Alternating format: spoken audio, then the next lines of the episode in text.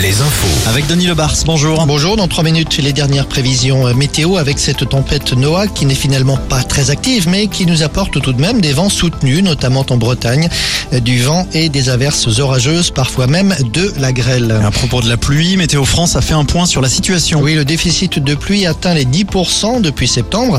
Mars a été assez pluvieux, on s'en souvient, mais pas assez, en particulier dans le centre et sur une grande moitié sud de la France où les nappes phréatiques sont loin d'être remplies. La situation assez satisfaisante en revanche en Bretagne, en Mayenne, en Vendée, en Deux-Sèvres et en Charente notamment. La douzième journée nationale d'action contre la réforme des retraites.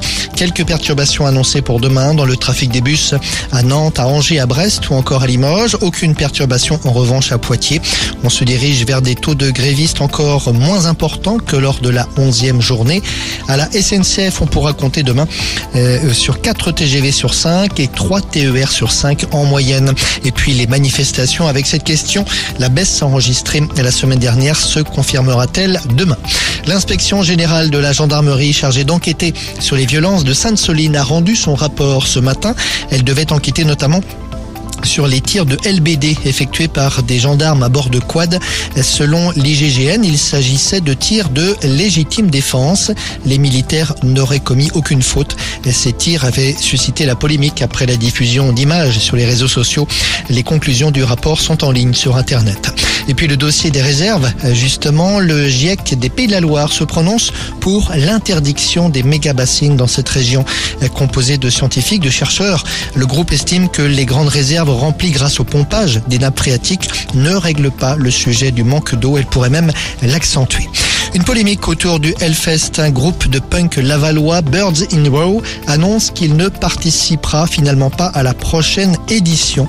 Les musiciens mayennais qui figuraient dans la programmation déplorent l'ambiguïté des organisateurs sur les violences sexistes et la place des idéologies d'extrême droite.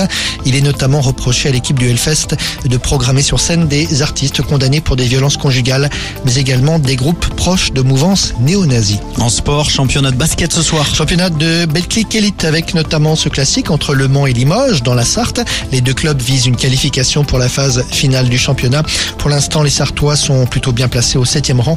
C'est moins le cas pour le CSP 11e du classement actuellement. Cholet joue demain. Et puis un mot sur la Ligue des champions en foot. Parmi les deux quarts de finale ce soir, le choc entre le Real de Madrid et Chelsea, les deux derniers vainqueurs de la Ligue des champions. Météo. La météo avec manouvellevoiture.com. Votre voiture d'occasion disponible en un clic. Des rafales de 90 à 110 km heure depuis cet après-midi le long des côtes bretonnes. Ça souffle aussi dans les terres. Sur une grande moitié nord du pays, ça va souffler aussi